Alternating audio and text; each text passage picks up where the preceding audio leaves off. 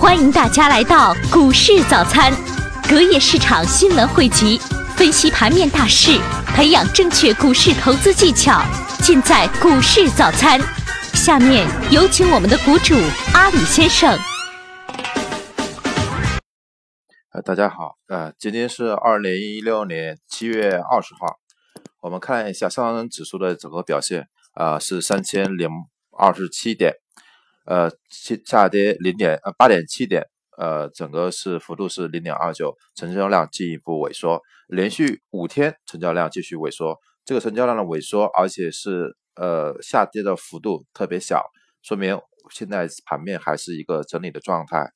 我们继续看好后市的一个表现，呃，目前认为正阶段的这个呃下跌是一个技术性的回调。我们重申一下。近期的一些观点，第一个中长线来说，我们的观点是认为大盘会跌破前期的低点，跌到两千八以下。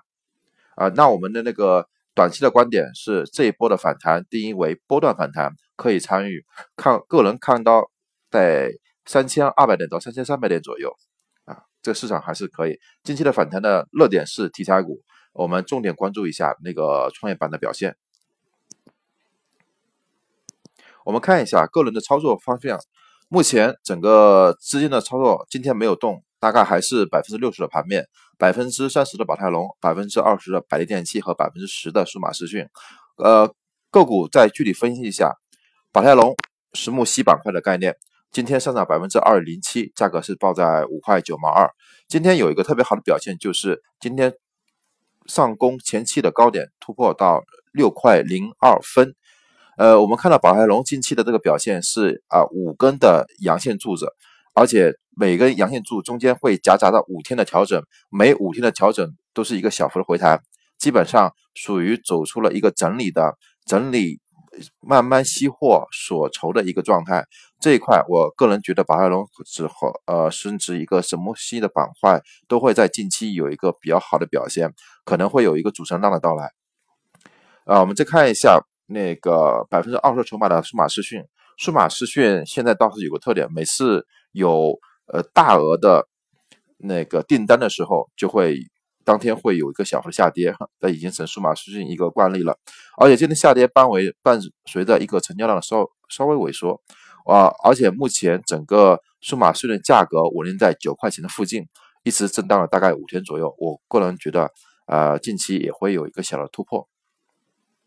看一下百利电器，百利电器在前天涨停板之后，昨天调整，今天还是调整，下跌百分之零点四六，而且成交量进一步萎缩。呃，个人觉得昨天说过了是有个迫击炮的功能，呃，明天我们验证一下，看明天后天是不是能验证我的观点啊？啊，今天主要和各位沟通的这个盘面情况，啊，有一个很明显的趋势，就是。第一个，指数方面呈现一个短线的回调，个人觉得这只是一个技术性的回调，各位不用害怕，拿好手中的个股。第二个，目前板块热点特别多，而且涨停个股也越来越多，可以继续关注，特别是关注那个手中的一些呃题材板块啊。那有有人会问我，哎，这个什么时候？说你不是说一直有顶顶部的吗？有回调的吗？什么时候可以判断这个整个市场呃会有一个性质的改变，可能会下跌下跌？那这时候呢，我个人觉得什么时候一线蓝筹和二线蓝筹开始上涨的时候，那时候就开始小心。一般个人会有这种感觉，目前这个阶段还是以题材股、创业板、中小板为主，有一个突破性的升幅。在突破性升幅之后呢？有一个一线的蓝筹和二线蓝筹的接力，在一线蓝筹和二线蓝筹接力完之后，这时候就需要我们注意，需要做一个锁金的动作，做一个把仓位的降低，降低到百分之十左右。呃，到时候我们在后期节目中也会提醒各位。呃，那我们今天讨论的话题是股票的上涨和下跌的动因。股票上涨和下跌的动因啊，会有很多人说有很多方面的因素，比如说整个国家经济形势。呃，板块的走势、购股的那个庄家的资金操作，还有供求关系、发行的数量，还有某一些新股、类似新股的上市、关联股票的交易，呃国家的某些政策等等等等，会说出很多道理。但是在讨论股票的本质性的上涨动因和下跌空间的时候，我们会关注主要是它一个供求关供求方面的一个关系。呃，一般情况下，股票的供求关系属于稳定状态。那为什么有的股票会有一个呃，甚至一个月就翻倍的行情？这个需要分析股票的目前它本身的价值。呃，本身价值从哪几方面体现呢？第一个，它的现金流；第二个，它的未来的一个预期的现金流和未来的预期的业绩的变化啊，通过这些方面去判别。比如说我们之前说的那个宝泰隆，为什么在前两个月就开始布局宝泰龙的操作，因为石墨烯板块会将成为整个行业的热点，而且会进入“十三五”规划。呃，而且它的新产品目前已经陆陆续续的在市面上流行，比如说石墨烯飞机、石墨烯电池，和以后可能可以预见未来就是石墨烯的一些手机应用啊，石墨烯的衣服啊，甚至石墨烯的一些能源电车都可以可以假想一下。那在假想的这种产品之前呢，需要一个提前的布局，而提前的布局就是在它你对这种技术的了解以后，在它技术回调的时候，可以呃分批建仓，一般是我们会建议三三四的这种格局变建仓，设好设好相关的止损位置，比如说先建百分之三十，如果说止损百分之五的话，啊，我们再清仓出局，如果这个。板块上涨之后呢，在上涨百分之五的时候，我们再加百分之三十。之后呢，如果下跌到保本位的时候，再清仓出局。呃，反复的操作，这样的话会有一个成本的降低。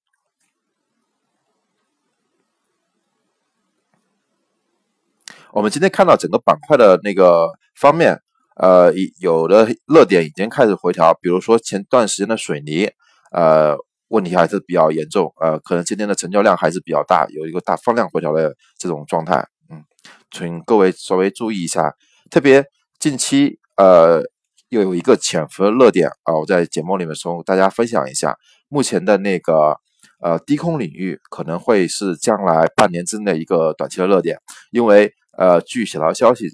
呃。国内的低空领域目前在逐步开放，而且在二零二零年之前，全国要建成五百个小型的机场。那小型的机场相关的配套设施和相关的基建设施、广告、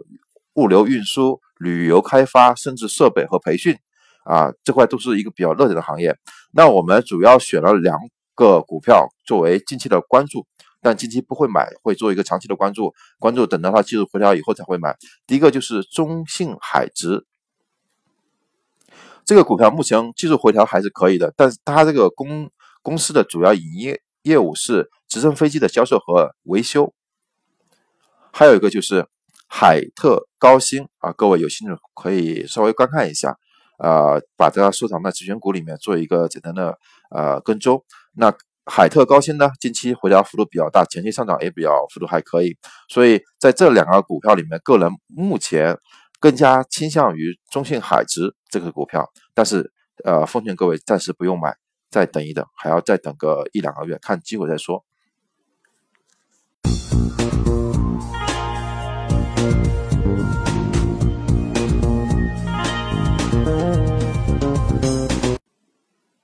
啊，我们下面还是正儿八经推荐我们的保险产品啊。我们今天推荐的还是华亚关爱保一号。呃，这华亚关爱保一号呢，我们的那个保障范围是呃六十一种重症和十五种轻症。那我们今天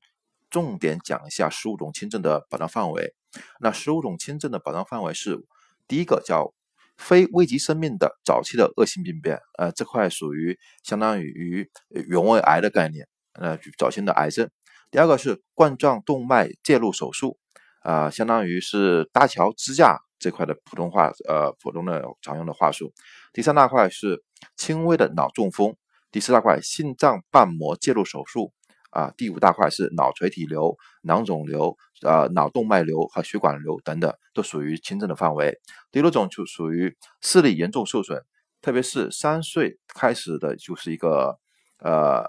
小儿的这种视力受损啊，都属于轻症的理赔范围，但是一到两岁之内是不可以啊，不属于轻症范理赔范围。第七个是主动脉内的介入手术，主动脉主动脉瘤啊等等，这个切呃手术的风险还是比较高，它也划入了轻症的理赔范围。第八个是较小面积的三度烧伤，这个较小面积是百分之十的烧伤面积。第九个是肾功能损害，就肾功肾功能衰竭，但肾功能衰竭期这一块需要分呃一期、二期、三期，呃一般是指的一期。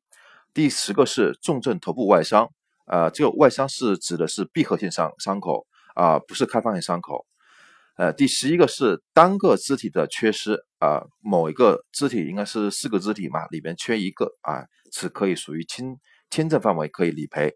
呃，第十二个是单侧肺切除，就是肺的部分的切除啊，属于那个呃轻症范围，但不是说全肺切啊，全肺切就是没法呼吸了，需要体外呼吸机，那个属于重症的范围啊。第十二个是单侧呃肝脏的手术。啊，肝脏其实也可以切一部分，也不可以全切啊，只能切百分之二十百百分之三十。呃，这里普及一个小知识，肝脏百分之三十的存活细胞就可以维持肝脏的呃正常生命体征。如果说肝脏地区出现一些疼痛和刺痛，基本上说明他的肝脏已经百分之七十已经坏死了。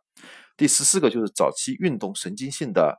疾病。啊，这个名词大家很少听说，叫什么叫早期运动性的那个神经性疾病？这块就是肢体不协调，呃，手功能那个手和脚并用的呃协调功能比较差，这块在小孩这个阶段比较常见啊，或者是在那个呃车祸的现场啊，车祸之后的后遗症会常见这种疾病。第十五个是人工耳蜗的植入手术啊，这里面是单个和双个都可以去相关的理赔啊。今天我们就讲了那个。华夏关爱宝一号的这个十五种轻症的种类啊，那我们大概再描述一下华夏关爱宝一号它的整个产品特点是六十一种大病，十五种轻症，呃，保障是五万到五十万的额度随便调，但是如果说我们拿小孩子五十万的保额保障终身的范围来说的话，他的女孩子的那个一年呢所交的保费大概在三千七百二十块钱左右。啊，是一个非常相对而言非常便宜的一个产品，呃，建议宝宝刚出生的时候可以去重点关注一下。好，我们今天就到这里，啊，谢谢各位。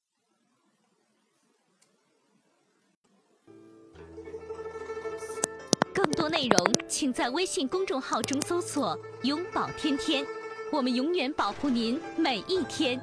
可以通过“永保天天”平台给我留言，我会及时回复您。我就在那里，恭候大家光临。